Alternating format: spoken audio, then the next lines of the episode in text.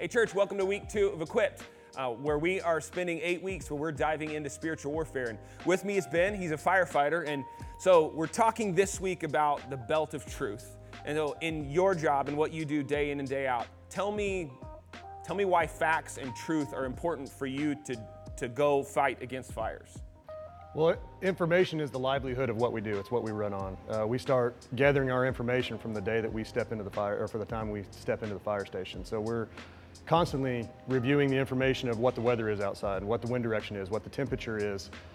And then from the moment that a call drops and we start hearing from dispatch to a structure fire, we're gathering the information as far as who's in the house, what time of day it is, and we're dealing with nighttime where we might have people asleep in the house, or is it daytime where people may be away from their house. And so a lot of these things are all coming into play once we get to the actual structure that's on fire. So once you kind of begin fighting the fire, is there how do you maintain like knowing what's happening communicating back and forth? Because i'm sure that that situation can be chaotic. How in the midst of it are you getting facts and truth to you? We refer to it as organized chaos because we have radios like everybody else and we put a lot of faith in those radios but we have a ic which is our incident command that's on scene and he has the ability to see the big picture versus us when we're in the inside completing a specific task, I don't have the ability to see the whole picture. And so I may have him in my ear telling me, this is what's going on, this is where I see fire at, this is where I see smoke at, this is what I need you guys to go do. Good morning. Now, I'm going to be really honest with you. First time I saw the video, I thought, well, that's kind of a duh video. Of course, you need to know what's accurate. So I almost pulled it and got on the guy, so you got to do something more significant than that. And then it hit me. We, we've got to be reminded of the important of, importance of accuracy, the importance of good information. I mean, he described a fire as organized chaos. Does it not feel like our world?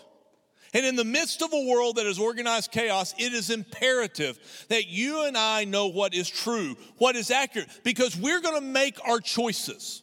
We're going to make decisions. We're going to live our lives based upon what we believe is true, what we believe is accurate, whether what we believe is true or not. This past Monday, I um, received a notice that a house in my neighborhood was on fire and that there was a mandatory evacuation of my neighborhood. So I dropped everything that I was doing, left, and was headed towards my house, which is not a, a, great distance from the North Campus. And while I was going, I was doing the assessment in your mind. You know, they, they give you the test that all the time when you house is on fire, what are you going to take and what are you going to leave? I had not done that ahead of time because I never thought my house would be on fire. And so I'm going through that mental checklist. What is um, of utmost importance? What's replaceable, what's irreplaceable. And I had a list. I was like, I'm gonna go into this room, I'm gonna grab this, I'm gonna go to this room, grab this. And I was thinking through all stuff. Do I have it all? And then it hit me. Well, I need to put my wife on the list, right? I thought that was important. I at least need to be able to say, yeah, you were on the list. And so I put her at the top of the list, did a few other things, and got right into the neighborhood when I discovered that all my neighbors were out in the front yard talking. Not a one of them was getting boxes. Not a one of them were loading cars or anything like that. There were fire trucks and all that going on. What I found out was a house in our neighborhood was not on fire. A transformer had exploded and lit the field to immediate south of our neighborhood on fire. And it looked like houses were on fire, but it was actually the field behind us that was uh, on fire. And our first responders got to it quickly. They had accurate information, so they had the right trucks there because you fight a grass fire with different trucks than you do a house fire. So they made sure the brush trucks were there, they were doing their thing, all of that. And we were really blessed. Man, I've been so thankful to God for this that on Monday, the wind was blowing from the west. Had it been blowing from the south, it would have blown that fire immediately into our neighborhood, but it blew it parallel to our neighborhood and um, in essence, probably saved several structures in the process of doing that. See, that day I was thankful the information I had received was inaccurate. See, there is a reality that we live in, and we know we live in a world of information. But the truth is, that world of information is also at the same time a world of disinformation. More than ever, primarily because of the internet, because of social uh, media, you can get information out really, really fast. I remember when I was a young young'un, we would talk about how fast information would travel via the grapevine. Y'all remember the grapevine idea? It was basically gossip. But how fast things would move gossip. I'm just telling you, the grapevine of yesteryear is like a snail racing a cheetah compared to today and how fast information can get out. Information, both accurate and inaccurate, moves through our society at a staggering pace. And here's the struggle it's difficult to know what's true. It's difficult to know what's accurate. It's difficult to know how we're going to live our life. And this is so important because we live based upon that which we believe is accurate and is true, whether it is or it isn't. And I understand that's not always a big deal. Wasn't a big deal that I left work, went to my neighborhood with a thought of what I'm going to get for fire and stuff like that to find out that that information was inaccurate. However, far more often, having accurate information, if I may, Knowing what is true is the difference between success and failure in life. It is literally the difference between defeat and victory. So it shouldn't shock us that when God chose to reveal Himself to us, who He is, and His ways to us, this book called the Bible, which is more than a book, it is the Word of God. When He chose to reveal Himself to us over and over again, He talks about the importance of that which is true. We could look at lots of passages, but I want us to look at one. If you don't mind, grab your Bible the one you brought with you. If you don't have one with you at our South and North campuses, there are black ones underneath the chair in front of you on the floor, underneath your chair in the risers. A Bible you are welcome to take as a gift if you don't own one. We're on page 979 on those black Bibles, Ephesians, the sixth chapter. And to our online family, man, we love having you. If you're part of our online campus, there's actually a book icon. It's a Bible. You can click on in and turn to Ephesians chapter 6. We're going to start in the 10th verse. The Apostle Paul is talking to not just first century followers of Jesus, but talking to the, us today about how we are to live our lives in light of the reality of the work of Jesus. The first three chapters of Ephesians about the grandness of the work of Jesus. And then he starts talking about the practical implications. And he says in verse 10, finally, be strong in the Lord and in the strength of his might. Put on the whole armor of God. Say armor. Get your image in your mind because he's going to give us a picture of what that means. Put on the whole armor of God so that you may be able to stand against the schemes of the devil. For we do not wrestle against flesh and blood. But that doesn't mean we don't wrestle. It doesn't mean we don't fight. It's just not ultimately against flesh and blood. But we wrestle against the rulers against the authorities, against the cosmic powers over this present darkness, against the spiritual forces of evil in the heavenly realms. Therefore, take up the whole armor of God so that you may be able to withstand in the evil day, and having done all, to stand firm. The world we live in is not the way God designed the world. It's like the world was created and when this thing called sin entered into the equation, it lit the world on fire. It's like we live in a world on fire. There's a war happening. It's not a war that we can see. There is a real aspect of reality is unseen. There's an unseen spiritual world and there is a war happening there, but it affects the physical world. We talked about this at length last week. The totality of this passage, starting in verse 10, ending in verse 19, about nine verses, Paul gives seven commands. Seven imperatives in the midst of nine verses, but all the commands basically say the same thing. They say, Be strong in the Lord now. Put on the full armor of God right now. Stand firm now. Why? Our life, listen to me, our faith depends on our strength in the Lord. And then what Paul does is he gives the image of a Roman soldier. So you got to realize that they didn't have firefighters in that day. We don't have soldiers really marching around. We really don't see soldiers all the time. We see guys in uniform because our wonderful Air Force Base.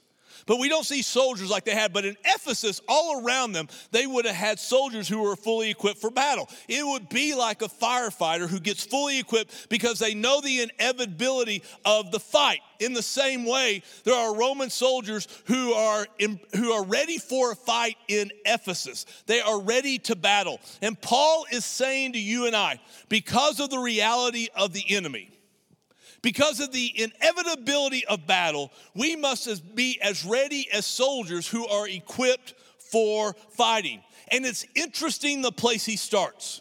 Verse 14, after he says, Put on the whole armor of God, he says, Stand therefore, having fastened on the belt of truth. Now, most of us in here understand the importance of a belt. I understand that for some people, belts have decorative value. I understand that if you are an older male, it is a place that you can clip your phone on. Come on, you know I'm telling the truth there, right? I'm just telling you this.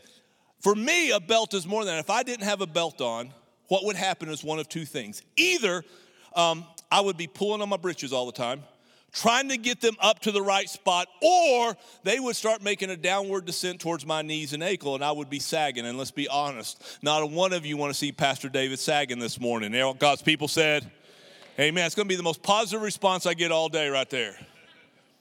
For a Roman soldier, a belt was more than just trying to keep the pants up. It was actually central to the totality of their armor. You can see here that the belt was central. Everything in their armor actually connected to the belt. It provided, I'm not trying to be crass here, it provided a me- measure of protection for an area that is a little bit more sensitive to men, and all the men understand that.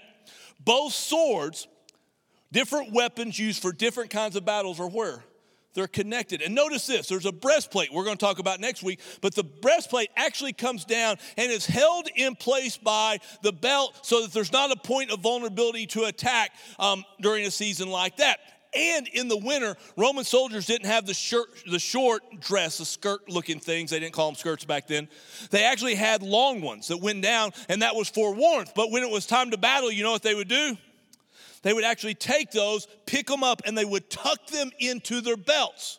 So, an older version of the Bible, some of you might have one, says, Stand firm then, having girded your loins with truth.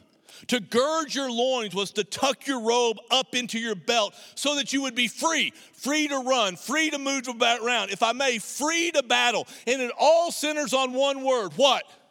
Truth, do you get the image? The belt of truth tells us something loud and clear. Truth is central for victory in life. If you and I want to walk in the victory of Jesus, it's going to be founded upon the idea of finding the truth of Jesus and walking in the truth of Jesus.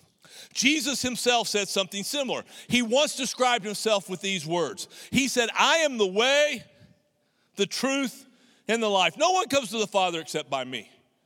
Now, if you've been around the church world much at all, you've heard these, this verse. We talk about it all the time. Believe it or not, this verse, John 14, 6, is actually one of the most controversial verses in the Bible for the totality of our society. I talked about it at length last year, left you a link to that message in the notes if you want to listen to it. But even if this is the first time you've heard this verse, let's be honest right here. This is really kind of an odd way to describe oneself, is it not? It's strange to stand up and say, I'm the way, I'm the truth, I'm the life. Either it's immensely arrogant to the point of lunacy, or it's hugely significant. You see, these words, way, truth, and life, really describe the totality of human desire. See, there's people in our culture today that are saying, Man, I'm just struggling. I need to find the way. I need to find myself. When we say we want to find ourselves, what are we saying? Well, I, I, want to find the way to happiness. People are saying all the time, I just want to be happy in life, which is their way of saying, I want life and I want it abundantly. People are saying in various kinds of ways, through various words, I want true life, I want full life, I want satisfying life, I want abundant life. And according to Jesus, there is a way that leads to life, and it is through Him because He is the truth not many hours after making this declaration. We're talking probably less than a day. Jesus stood before a Roman governor by the name of Pilate. He was in a trial, so to speak. And he said to Pilate, For this reason I was born, for this reason I came to the world. So Jesus says several times the reasons he came. And he said one of the reasons he came was to testify to the truth. Everyone who is on the side of truth listens to me. To which Pilate responded with a question. And it's not just a question he asked.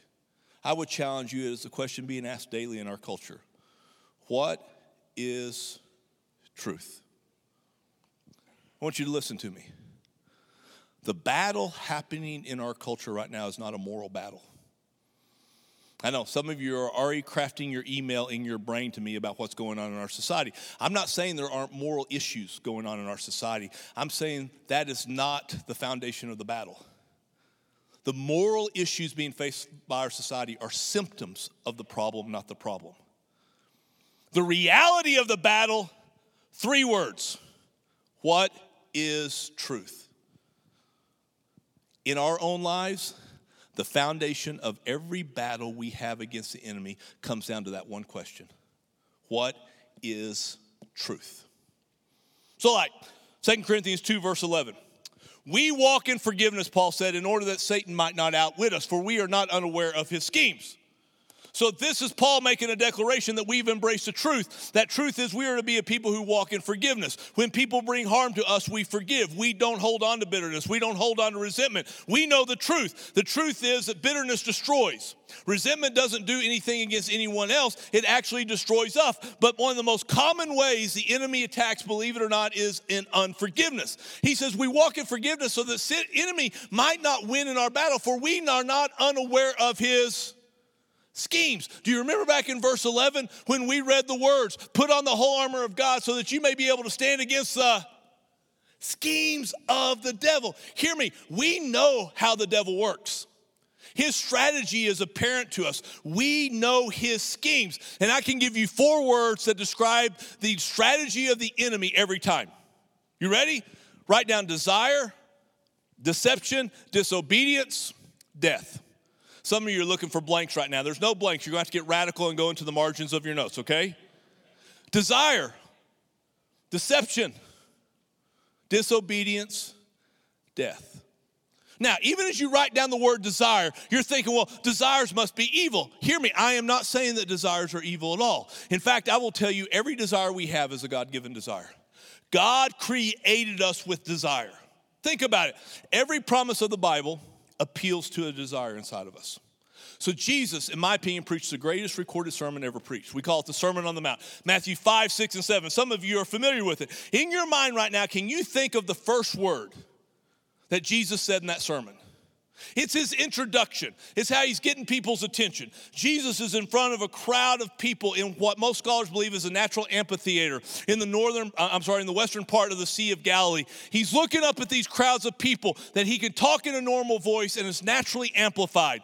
And the first word out of his mouth, the thing that he wants people to know, the reason he came, he said, blessed. Blessed are the poor in spirit for theirs is the kingdom of heaven. And then seven more times for a total of eight, he says, Blessed are you when? Blessed are you when? Blessed are you when you live this way and you are this kind of person. Question Why would Jesus tell us how to be blessed if we were not to desire to be blessed? Simple. We're supposed to desire to be blessed. I absolutely want to be blessed. Desires in and of themselves are not evil. We were all created with desires. You're not going to get rid of them. Every one of us has a desire to be loved. Every one of us has a desire for significance. All of us wants to know our identity and who we are, and all of us desire to feel secure in life. God made us that way. Hebrews 11, 6 says, and without faith, it is impossible to please God. I mean, come on. We all want to have a God pleasing faith, right? At some level, you would not be present. You wouldn't be at our South or North Campus. You wouldn't be engaging online. If at some level you didn't say, Yeah, I want to please God, I want to have the kind of faith that pleases God. Here's my question What does God pleasing faith look like? In your mind right now, little test. What do you think, man, if I had to define God pleasing faith, what would it look like? Got your answer? I promise you, it's probably not what's in the rest of this verse. Unless you have Hebrews 11, 6 memorized, most of us do not think of God pleasing faith in the way this verse says. And without faith, it is impossible to please God. For anyone who comes to him who has God pleasing faith must believe that he exists, if I may, that he is who he says he is, and that he rewards. I bet none of us thought that the essence of God pleasing faith is that God rewards but he rewards those who earnestly seek after him. The verse is clear. If you want to have a faith pleasing to God, you must believe that God is who he says he is. that he is true to himself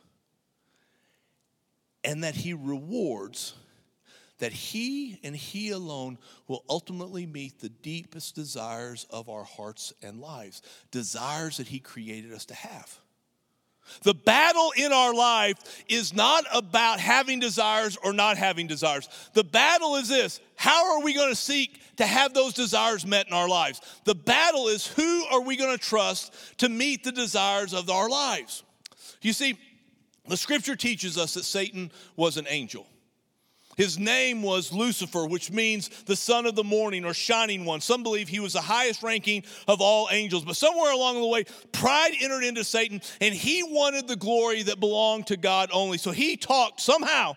He arranged a coup of a third of the angelic host, and they rebelled against God, hoping to overtake the throne of God. They were defeated, and according to Scripture, they were cast into a lower heavenlies. The Bible reveals to us that there are actually three levels of heaven or the heavenlies. We'll have to talk about that at a later time. But hear me the devil was cast down as a defeated foe. Listen, he is defeated. Say defeated. But it doesn't mean the war is over. And we're going, what? Think in your mind a little bit of history. Don't fall asleep because I said the word history. Think back to World War II. There's a day we celebrate, June 6th of every year. We call it D Day. D Day is the day the Allied forces stormed the beaches of Normandy and eventually won. Why do we call it D Day? It was the decisive day, it was the day of defeat. It was the day history tells us that we beat Hitler. The Allied forces defeated Hitler on D Day. but hear me, the war wasn't over for another year. The war didn't finish until V Day the day of victory, which happened again about a year later when the Allied forces rode, in, rode into Berlin. The enemy was defeated, but the war was not yet over. Our enemy has been defeated. Listen to me. Your enemy has been defeated.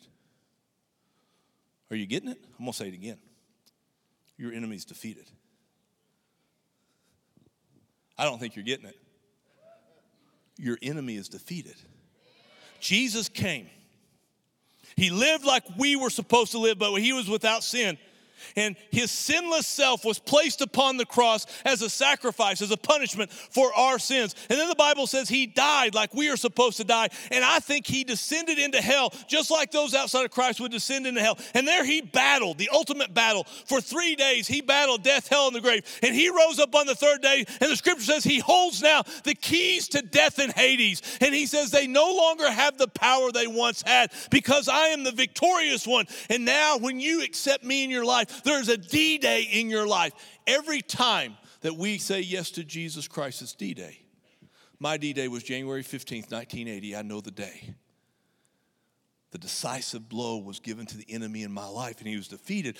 But V Day, you know when that comes? One day the sky's going to cut. Can you begin to even imagine it? It's like the sky is going to roll like a book, a scroll. It's going to part.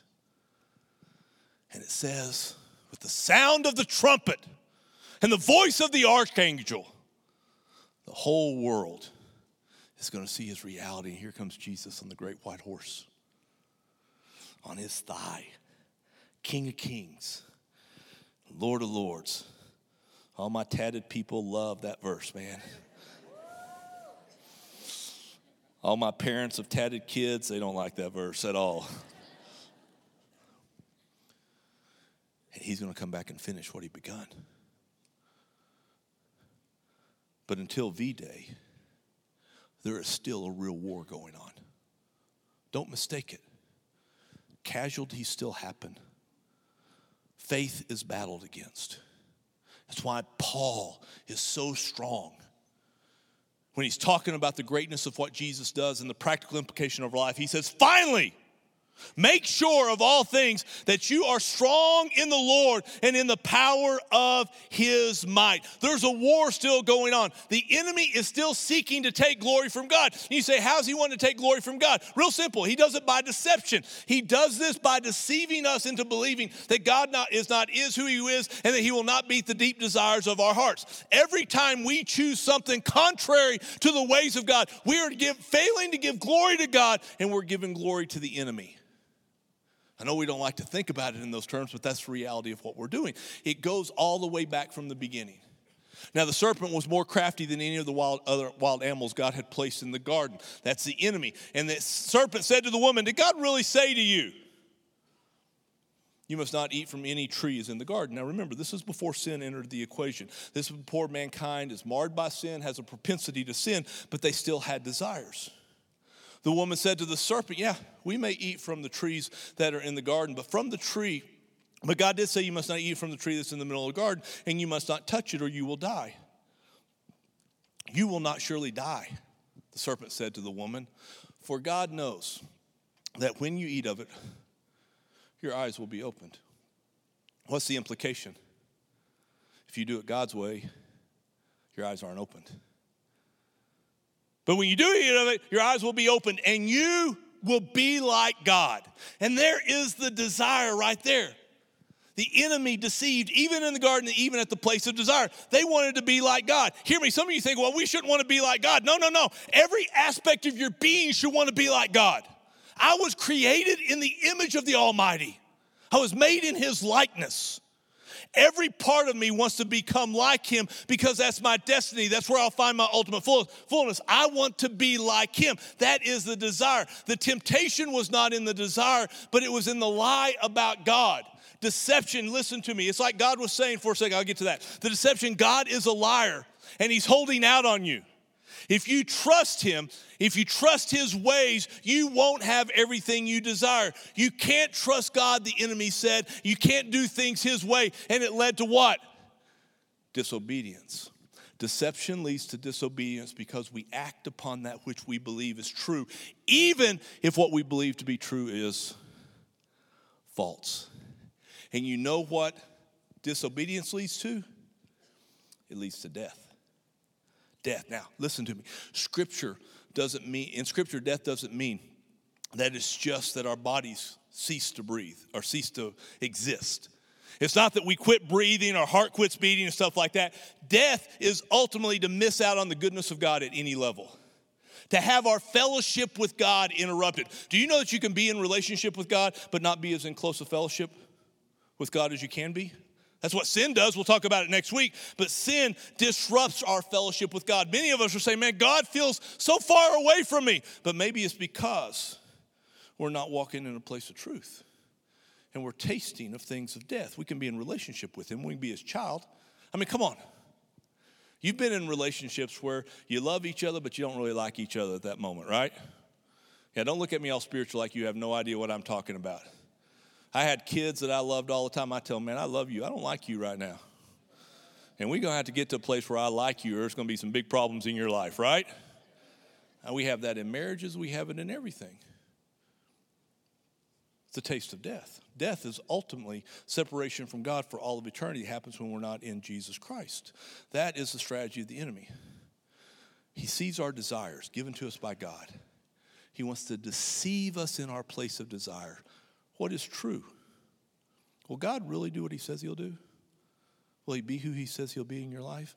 If we believe the deception, it goes to disobedience. The disobedience leads to death. That's the strategy of the enemy, but the central piece is what? Deception. It's why Jesus said of the enemy, when the devil lies, he speaks his native language, for he is a liar and the father of all lies.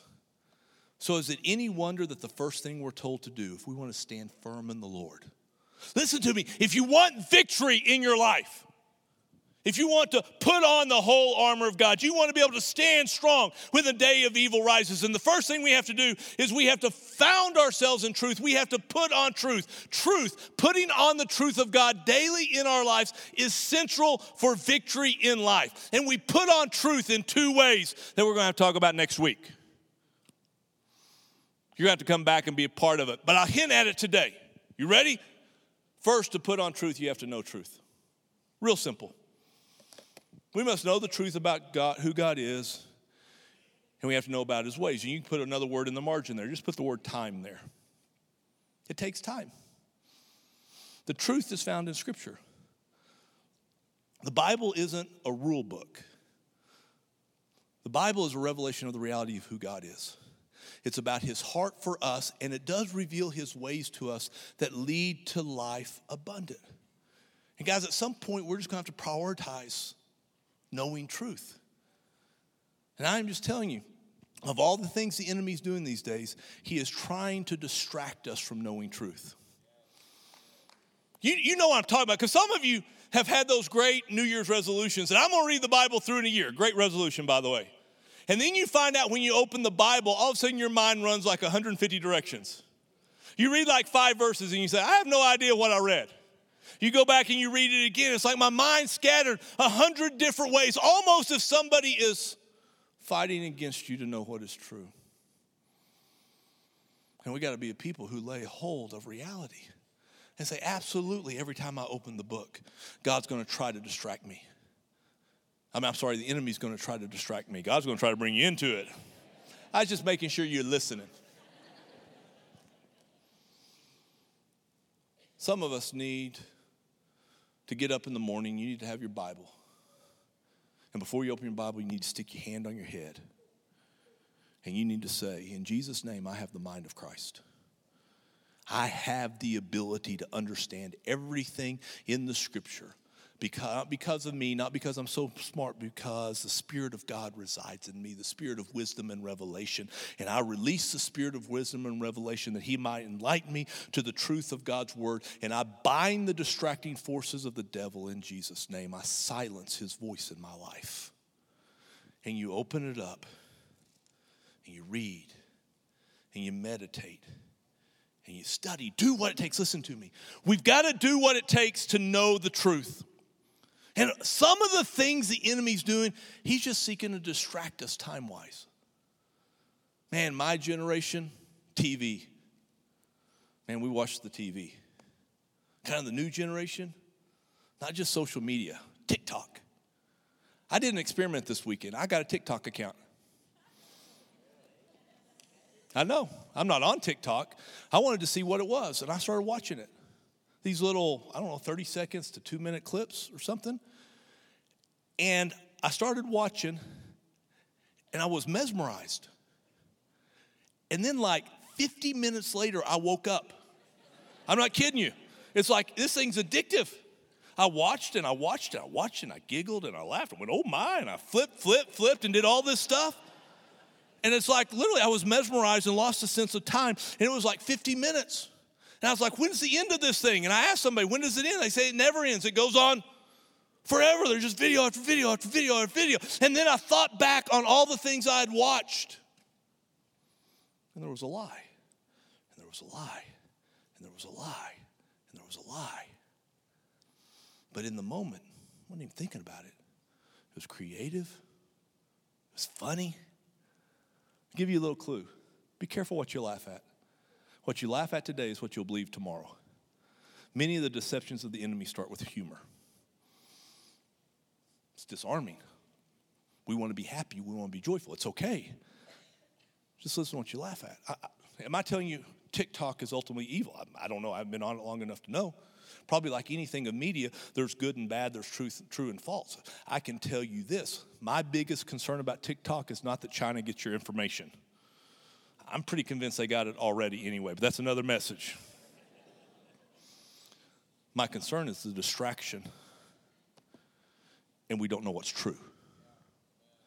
And then the day of evil hits the day when the intensity of the attack of the enemy comes into our lives, and we don't have truth. And then you try to put on the armor and it just falls off because you got nothing central. We got to be a people of the truth. To put on the truth, we have to know the truth. To put on the truth, we have to obey the truth. Some truth will not be understood till you obey it. We're going to talk about that next week. Just listen to me. Truth is central for victory in life. Truth is central. The battle for our nation is not a moral battle. Morality or the lack thereof is a symptom of the real issue. The real battle what is true? Who determines truth? And from this comes everything else in our lives. The battle for us is what we believe is true. It'll ultimately come down to that because we will live our lives, we will make our choices based upon what we ultimately be is true. Truth is foundational if we want to be strong in the Lord. Truth is foundational if we want to win the victorious, if we want to win the battle on the inevitable day of evil. And it's going to come to our lives and in the lives of others. We got to be people who know truth and live truth.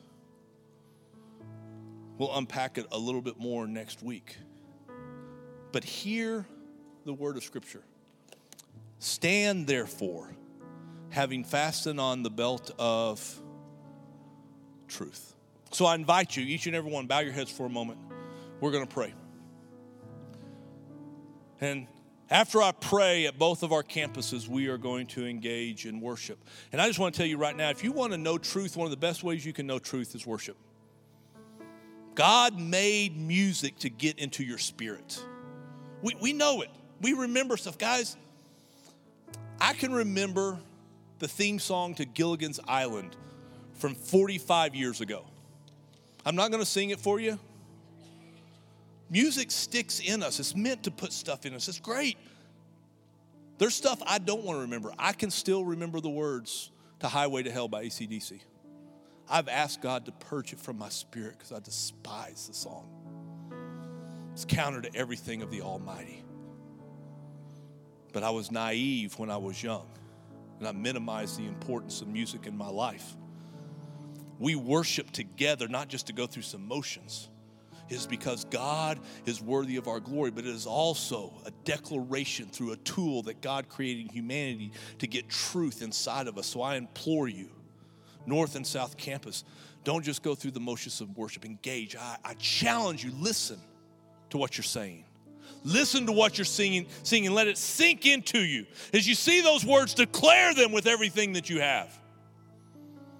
And let that truth get deeper and deeper in you. If you are online, I'm going to tell you worship is the hardest facet of an online campus. And so, if you're going to worship, I tell you, if you got a sound system, turn it up. Stand up, engage, make the best you can. It's probably not the same as being in person, my opinion but you need worship, and so I want you to worship. But before we do that, I just want you to ask the Lord one question What needs to adjust in your life so that you can be a person who grows in truth? It's time. All of us have time. We have 24 hours in a day, each and every one of us. And I think many of us are distracted. The word the Lord gave me is that many of us need to fast from something that is taking so much time. It could be TikTok or some other form of social media. You could be an old timer that just needs to turn off the TV. Some of us, it's novels, it could be sports, could be a hobby. I, I don't know what it is. Some of us may need to take a fast. We may need to be 30 days, seven days, 21 days from this. Not so that we never engage it again, but it has its right place. Anytime something starts to get an inappropriate place in your life, you need to fast from it and let the Lord reset a priority. So you engage him. Maybe the Lord's showing you that right now. Maybe the Lord's just showing you you need less of this. What is the Lord showing you? Ask him right now, Lord, what needs to adjust in my life so I have time for truth? And then ask him the ways that you need to engage it. Some of us need to read, we need to study, we need to memorize. Some of us need to join a group because in our groups, when we start in the fall, we, we just talk about truth and how to apply it to our lives. And we need to spend that time doing that. Some of us need to make some adjustments in our family schedules. It's not that the things we're doing are bad, they're just distracting from what's most important. And I'm telling you, what is central is we got to know truth so we can live truth, walk in truth. It's got to be a priority for our families, for our kids, our grandkids. Do you have what the Lord's giving you? I say yes to it. Just say, Yes, Lord. Even if you're not sure, if it's leading you to engaging truth more, let's just assume it's God. Father, we submit this thing called time to you. And we want some of our time to be given to knowing what is true. Some of us are on a journey that we don't know yet whether we engage, believe Jesus is the way, the truth, and life. That's okay. I pray there'd be some time invested in knowing whether that's accurate or not. Maybe some of the most important time we can invest, oh God, is just knowing whether what you say is true or not. But for those of us who are your followers, I confess I've been distracted by some things. Not evil things, just things that are keeping me away from more important, away from your word, away from seeking you in my own private places. And I, I don't want to be there, Lord. None of us do. So I'm just asking that you would adjust. Just show us right now an adjustment, the adjustments we need to make, and give us courage to say yes to that and grace to live them out. And now, Father, in both of our North and our South campus, our online family, we're going to engage in a time of giving honor to you in song. But we ask for a gift. While we honor you with the words of our songs, we praise you. We pray for the gift that truth would push deep into our spirit through these songs and be something we call up on the day of evil. We are your people, oh God, and we love you. And we say we want to have a God pleasing faith. We want to believe you are who you say you are. You are a good father. Every good and perfect gift comes from you. And you will meet the deep desires of our heart as we earnestly seek after you. So we commit ourselves to seek you and to seek your face this day. We pray in Jesus' name. Amen. North and South Campus, let's stand. I'm sorry, online campus, South Campus, North Campus just went away right there. So they're going to be doing their own things. You ready to give some worship to God? Let's give praise to his name. Come on.